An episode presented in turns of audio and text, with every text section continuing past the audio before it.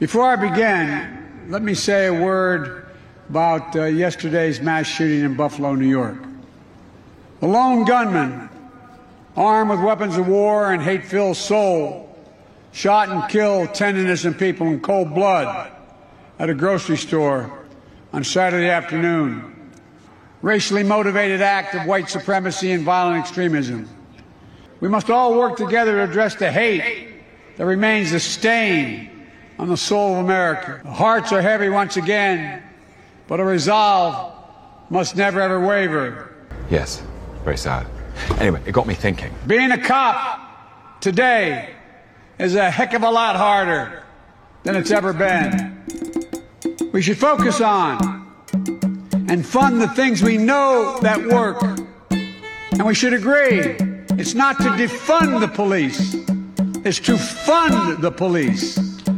Fund them with the resources, the training they need to protect our communities and themselves and restore trust among the police and the people. Hello, hello, and welcome to Not a Lawyer podcast, a leftist critique of law and politics from a queer migrant perspective, which is mine, from my perspective. My name is Lauren Ruiz. I'm a law graduate from the University of Arizona, currently residing in the inglorious state of Utah. Let's get into it. Um, first off, I want to talk about how infuriating it is to me that Joe Biden would give these uh, platitudes about the Buffalo massacre, um, saying things like, oh, white supremacy is a stain on America. We should all strengthen our resolve. Anyway, back to the cop memorial that I'm at. Um, thank you, cops. Thank you to all cops. I just want to go ahead and say that we should fund all cops and say that um, more cops, more cops, and more money for cops. Thanks, everyone. Have a good day. I mean, okay, yeah, I understand logistically, like, he already had planned to go to this thing, so it's like, it's, you know, we could definitely have a conversation about the fact that the President of the United States doesn't need to be showing up at cop memorials and exalting them as if they were fucking fallen soldiers, you know what I mean? Like, let's go ahead and talk about how we exalt fallen soldiers too, but like, you know what I mean? Like, uh, like Joe Biden really doesn't need to be showing up to this memorial to begin with, and it's very problematic, I think, and fascist that he does show up to these things and exalt these people who are probably racist.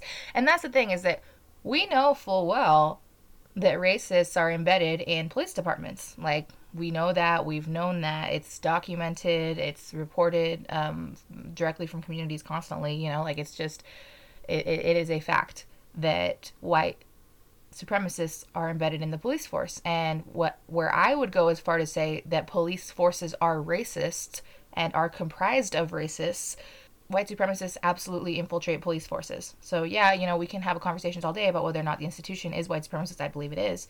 Um, just looking at its its history and its its mission history from the beginning, you know, starting with slave patrols and then becoming um, beating uh, squads of uh, Union busters. Um, this is all it, this is all documented. You know, you can look this stuff up. Um, I'm thinking specifically about Michelle Alexander's The New Jim Crow when I say these things, which highly recommend. Really good read. So it's not really disputed that the cause of policing is comes from a white supremacist space. I guess a lot of people would like to deny that today they are racist, uh, including Joe Biden. So what really frustrates me about the the speech that he gave is that yeah, okay, he had already pre-planned this speech. Um, on Tuesday, I was gonna go give this speech. Like, yeah, it's really ironic and disrespectful to juxtapose acting like I'm against white supremacy and then to move on and praise all cops. Like, but what que más me toca? You know, like what else can I do? I understand that this engagement was already programmed before Joe Biden realized he was going to have to talk about white supremacy beforehand. That being said, he's also the president. He has pretty much every resource at his disposal to be able to write a new speech. And that's what he needed to do. That's what needed to happen is if he was going to go to a cop memorial, he needed to make he needed to have a, the difficult conversation with in front of an audience of white supremacists about the fact that he knows who they are. I think that he could have said white supremacy is a blight on our society and a stain on our society moving right along to why we're here at this cop memorial. I understand that a lot of the people in this room have affinities for the things that white supremacists talk about. I understand that a lot of people in this room don't believe that they are racists, don't believe that they are white supremacists, but not, that nonetheless have affinities for some of the things that white supremacists say. Like there's this didn't come from nothing. This didn't come from nowhere. White supremacy is not new in police departments, and that's what he should have done. Like if he actually wants to be taken seriously by progressive populations, people like me who are critical of his bullshit, um, communities of color who are terrorized by police forces constantly and who, who are already, you know, it's already an insult for the 10 dead innocent black people who were killed by white supremacist, a fucking self avowed white supremacist, n- no doubt in anyone's mind or in any part of the factual record of what happened. And yet he, and yet Joe Biden is going to get up on a stage and say, wow, this is so sad. Racism is really bad. However, I would prefer to get reelected than talk about the fact that I'm in a room full of racists right now. In fact, I probably don't want to confront my own internalized racism either because that would be too hard and I don't want to do that. So, you know, instead of having difficult conversations about racism as a non black person in a room full of cop sympathizers, I'm just going to go ahead and pander to the crowd and show all of the people who already distrust me, exa- you know, just codifying their minds exactly why. You know, it's like, okay, let me go ahead and say this much. I'm not a brown person. I have a light skin, have green eyes. I have chestnut hair. I um, am so when I talk about the fact that white people are racist, I'm talking about myself. Like everyone who's grown up in a white supremacist society, who is white or passes as white or has any kind of affinity for whiteness, we're all getting white supremacy programmed into us, especially in a place like Utah. I grew up in a place that was predominantly white. There's Latinx suburbs and Salt Lake City Shore I wasn't from those places. So I was surrounded by whiteness. I was surrounded by conservatism, and I was conservative when I was a kid, and I was bigoted when I was a kid because that's what you absorb. It's just what's normalized in in in your environment. And so, as an adult, as a critical, as a critically minded and engaged adult, it's all of our jobs to deprogram this shit. So Joe Biden's a fucking racist, and I don't like him. Like, forgive me. You know, I'm sure he would disagree um, but it's just, it is what it is. When you look at what his policies have been, um, the way, like, just, it's, he's just, we don't even have enough time to get into. If I wanted to do a, a series about why I hate Joe Biden and why everyone else should hate Joe Biden, that could just be a podcast series on its own. Um, so, the President of the United States is a closet racist who actually is friends with white supremacists. I mean, he said before, I, I really missed, I really love the days when I would shake hands with segregationists. Joe Biden doesn't have a problem with racists. He has a problem with racism getting in the way with his campaign strategies. Now that that's what he really has a problem with, you know. I just wanted to share those feelings. I know that that intro was a little bit irreverent and I had some hesitations about it because it is a tragedy and it's really hor- horrific what's happened to these innocent people, and I don't want to downplay any of that and make a joke out of that at all. What I think is a joke is the fact that we have a president who will talk to a room full of white supremacists. Like, I, to he could, he may as well have been at a Klan's rally, in my opinion. Like, and and he like had the fucking audacity to tell them that white supremacy is bad, and then move on to praising them in the end. I know he's given speeches and spoken to Buffalo since then, but I wanted to open that episode with that because I felt like it was really striking to me and really illustrative of who Joe Biden is and why me and a lot of others have problems with him. I want to move on from that for now and talk about this Supreme Court. Um, well, the Supreme Court clearly lost all sense of its legitimacy in releasing this draft opinion um, overturning Roe versus Wade. I read the opinion and took notes and was very willing to go into it with y'all about how every single argument made in this opinion is garbage and insincere bullshit. But then I realized that that would be giving too much credence to the drafters of this opinion. That if we were to actually take the time to go through the twists and turns and roller coaster rides of this opinion, it really would just validate the lies that they're saying. Like, they're propping up all this bullshit to justify a political outcome that they want. this is a Supreme Court that has what is it, three, four Trumpies, um, people who are right wing, like dickheads. You know, I I just I I'm not the BBC. I'm not here to give you a bullet point on why all of Donald Trump's nominees were garbage, but it's definitely something that you can go ahead and find for yourself. They were very clear about what their priorities were as far as ending abortion and being right wing dickheads. And that's literally why they got appointed to the Supreme Court, even though they didn't have the experience that's actually necessary, expected, and required of that position.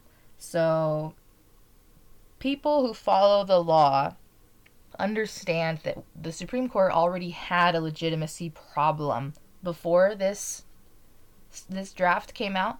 And so once now now that it did come out, which hooray, thank you so much. Whoever released that is a hero in my opinion. Um because it needed to happen.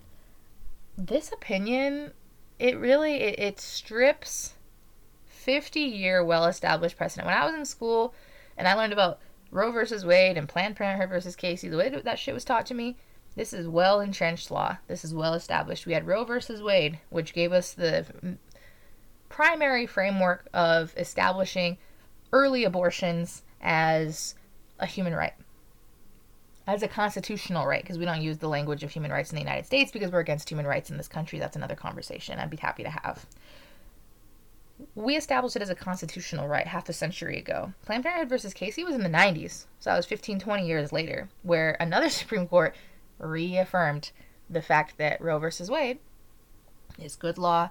And so that has been established, deeply entrenched. Now and, and now we get these Trump appointees who all lied under oath, who all lied I think they were under oath when they when they told the approval committees at the Senate, they, oh, are you gonna, are do you have a problem with Roe v. Wade? No, are you to do anything to Roe versus Wade? No. I respect Roe versus Wade. Lie. So they lied. I saw a really interesting TikTok that was like, um, so why is it that, like, when you lie at a job interview and then later they found out that you lied, you get fired? And why, and, and, and that when you lie uh, in court, later you get charged with, like, perjury or contempt or what have you? And why is it that there's, like, no recourse whatsoever when a Supreme Court justice lies in their confirmation hearing and then just turns around and does whatever the fuck they want. And so it's just really putting front and center what an institutional catastrophe. I am Venezuelan. I know what it's like to come from a country where nobody respects the institutions of government, where it's very obvious that the institutions of government have been politicized and undemocratized, and people don't respect it, don't take it seriously. You know what that leads to? Coups, revolutions, um, deaths, riots. It's really, really bad what can start to happen when people stop respecting the infrastructures of their government, when people stop viewing the authoritative bodies in their government as legitimate. It's the beginning of institutional collapse, which is as frightening as it sounds, and all that that implies. Um, us radicals over here are like, yes, burn it down, change the system. We need to change things. It's about time. But also, this isn't really like a good way to go about it, right? I'm not like happy that it's be oh, good thing the Supreme Court's an illegitimate body full of white supremacists writing bad law that the people hate. Hooray, we're on our way to revolution. you know, like I definitely don't feel that way this opinion is a disaster. What it does is it breaks all of its own rules, um, all of the established rules of jurisprudence as far as stare decisis. It's a hideously pronounced um, Latin term that means we stand on the shoulders of giants, and the courts are a conservative body, and we're basically going to do what courts before have decided to do if we're looking at the same situation because the idea is we want the law to be unobjective. Unbiased, I mean, unbiased and objective. We don't want two situations that are factually similar but tug at your heartstrings in different kinds of ways to get different outcomes. And so that's why we have this whole system of the law, all these boxes and categories as far as um, sentencing goes. I mean, I, I think back to the confirmation of Justice Ketanji Brown Jackson, and all these conservatives who were like, oh man, well, you fucking sent this child predator to three months. You did this twice. You are so easy on child predators. Look at you. How come you don't think that the number of photos, how come you don't think that adding three more photos should give you like 50 more years to life? Well, let me tell you guys, um, it doesn't really make sense when everyone has hundreds of photos on their computers all the time to be charging somebody 10 years more because they have two more photos. You know what I'm saying? Like, it's not actually, it doesn't make sense. Like, and, and and what she was trying to explain to them, which they just weren't interested in learning or hearing about, right? Because what they were interested in doing was actually slandering her with lies before the public. Um, was that sentencing regimes? And I made like this draft TikTok about this that I never published. People who are are, are up in arms about how easy she has gone on these um, child molesters, they don't know how bad it gets. Like, as somebody who has studied criminal law, the whole reason we have sentencing structures is to try and keep our feelings out of the sentencing process and to correlate severity with culpability.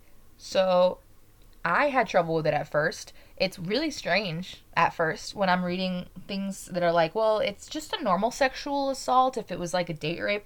It's an aggravated sexual assault if, like, the the person almost killed the victim you know like and shit like that is like well isn't all rape bad? Like it's kind of gross like trying to quantify just how bad but at the end of the day like these structures exist because we don't want a judge to just be like ew you have child porn on your computer? You fucking disgust me. 100 years to life. That's not the way that we want our system to work. If we do permit the legal system to function that way which we do in immigration courts for example then you see horrible outcomes like, ew, you're fleeing violence from Central America? Sounds like a lie to me. Deportation. And like, I digress. Back to stare decisis. So this opinion is basically like, well, we don't, you don't, you know, stare decisis is optional. Everyone, like, it's you got to keep in mind, like, we don't actually have to do stare decisis. Like, this is not actually a requirement, um, especially in constitutional questions. After all, Look at Brown. Look at Brown versus Board of Education. What a sick irony for this opinion to use fucking Ruth Bader Ginsburg a shit ton of times, and then to also be like, and then look at Brown versus Board. We're like, we're like Brown versus Board, pretty much. Like, I wish I was joking, but that was what was in the opinion. You know, it's like, so therefore, you know, like the anti-racists of the past, we are also pursuing justice by ignoring stare decisis today. Um, I think the real the real issue here um, is that the Supreme Court and all courts have this narrative that they like to tell themselves that they don't create laws, and that's the that sort of deference.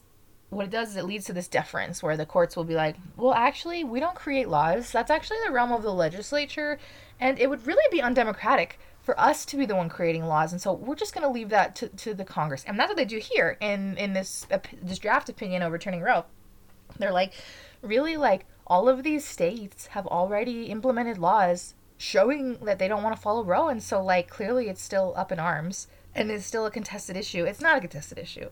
Like very well established like polling and statistical information shows that most people support roe and want roe to stay. Like no more than 30% i think of people in any state wanted to overturn Roe, so it's a minority issue that most people don't want. And zooming out a little bit, I want to go ahead and say that United States violates a lot of human rights laws, a lot of human rights principles. We are an imperialist nation that commits war crimes abroad, human rights crimes at home, and that's why we do everything in our power to delegitimate international human rights structures and international law structures. That's why we don't allow ICC jurisdiction over us. That's why we created back in the colonial times this whole system of signing versus ratification. We invented that bullshit. Like the rule is you sign the treaty, you follow it. But we decided that no, actually we sign treaties but we don't mean it. We we lie all we're, we're just lying. And so we have to also ratify the treaty. So we have a two-step process in our and when it comes to adopting international human rights principles, we have conventions, treaties that establish all, all kinds of principles. Rights, right to abortion is absolutely something that's considered a woman's right, a human right to health. You know, and um,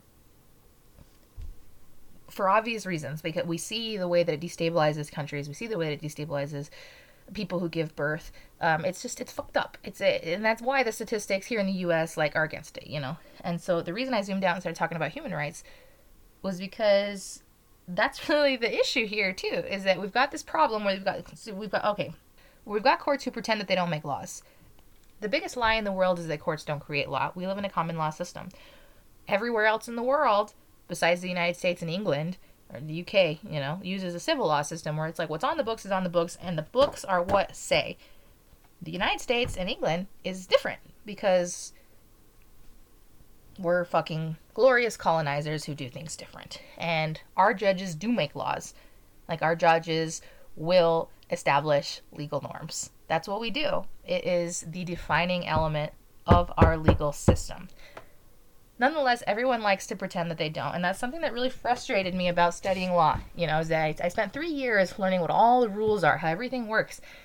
And then you see the highest powers of the land bastardizing these rules, bastardizing these norms, lying outright. In this this fucking SCOTUS draft, they go, ah, because abortion is a highly contested issue, clearly it hasn't been resolved. And Roe clearly made the controversy worse. That's a lie. Like we know that it's a lie because statistically we know that more than thirty percent of people don't want to overturn Roe. They lie to us, and, and it, these are the highest powers of the land. They're lying to us. You know, it's just We've got these courts acting like lying to us, saying that they don't make law. Total bullshit. But then, you know, it's easy when law schools in this country are America first, don't really talk about comparative law at all. My law school didn't have a comparative law course. I'm not trying to talk shit on my school. Uh, it was a cool school that had like cool programming. Didn't have a comparative law course, not a goddamn one. So ask me a little bit more about how civil law works. I'm gonna start stopping short you know but what i do know is that civil and common law like are fundamentally different and that the defining difference is the fact that common law systems such as ours in the united states create laws in their courts you know but it's easier to occult that reality if we just don't teach it to the professionals going into these positions of power so I'd like to take a moment and read Joe Biden's tweet in regards to this SCOTUS draft overturning Roe. He said, quote, To protect the right to choose, voters need to elect more pro choice senators this November and return a pro choice majority to the House. If they do, Congress can pass this bill in January and put it on my desk so I can sign it into law. Wow. Crazy. You're crazy, girl. Get out the vote, guys! Back to the ballot boxes!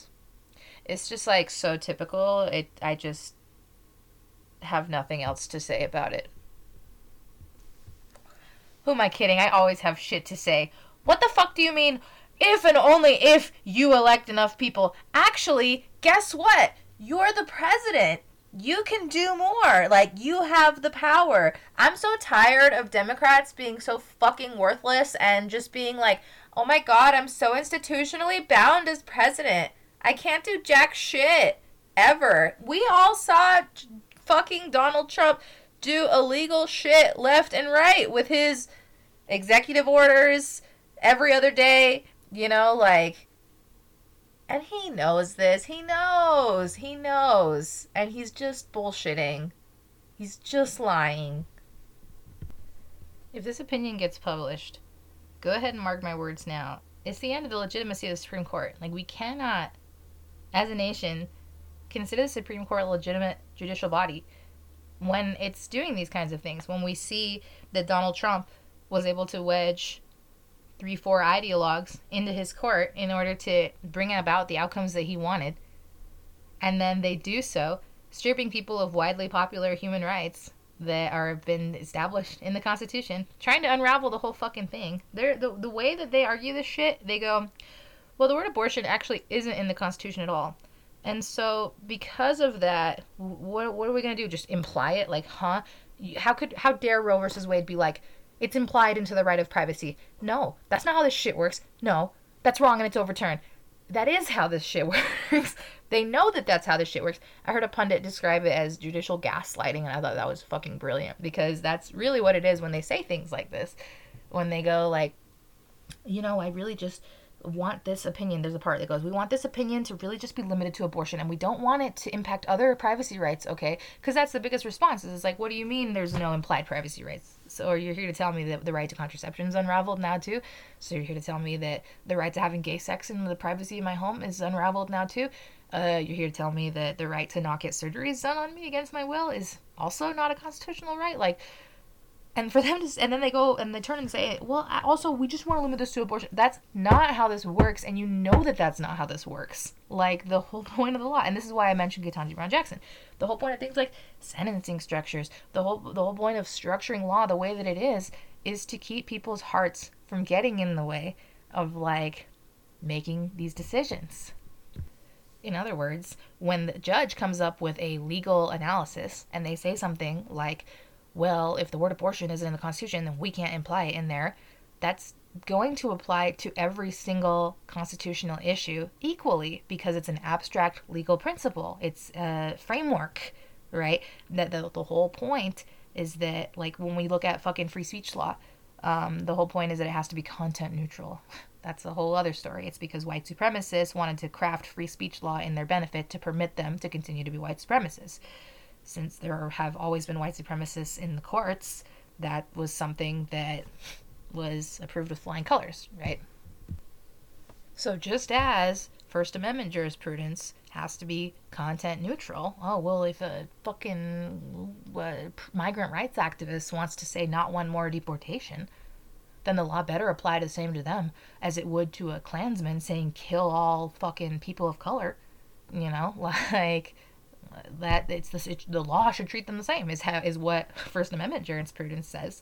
Um, happy to tear that down another day, but my point is that this case is so bad it makes a mockery out of the entire legal profession. It makes me feel ashamed to be a part of such a disgraced body of imbeciles so, really, the conclusion that I've reached in witnessing the institutional collapse of the Supreme Court, or the collapse of the legitimacy of the Supreme Court, um, alongside so many other conversations that can be had around constitutional jurisprudence, First Amendment jurisprudence. I guess recently uh, the Supreme Court just uh, sided with Ted Cruz and decided that campaign donations are uh, protected First Amendment speech. Uh, really, this whole apple is rotten to its core. And what we need to do is eliminate the Constitution, abolish the Constitution, and abolish the Supreme Court because there's really no way that an unelected body of disconnected oligarchs can be considered the ultimate arbiters of every single body of law ever to the benefit of the masses um, with no institutional oversight. It's just it's it, it, it doesn't work. Bye. That's the answer. We're out of time. I wanted to end the episode um, with some with the TikTok that I saw from Brut America that I thought was really poignant. Um, just talking a little bit about each of the victims of the Buffalo massacre. Um, Ruth Whitfield was 86. She was returning from visiting her husband in his nursing home. Pearl Young was 77. She was a teacher in the Buffalo Public School District. She reportedly ran a local food pantry for 25 years. Aaron Salter Jr., 55. He was a retired police officer who worked at the grocery store as a security guard. He opened fire on the gunman in an attempt to stop the mass shooting, but was shot and killed.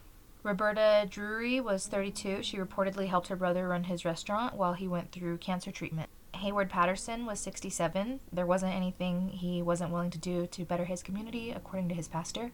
Katherine Massey was 72. She recently penned a letter to her local newspaper calling for more federal gun regulation. Celestine Chaney was 65. She had just turned 65 years old. Her family said she will be remembered for her smile and laugh. Geraldine Taylor was 62. Her niece told CNN that Taylor, a mom, was an avid baker and always planned their family reunion. Andre Mackneil was 53. He was in town visiting relatives, reportedly picking up a surprise cake for his grandson. Margus Morrison was 52. He was a father of three. My heart goes out to the families of all of the victims. Till next time.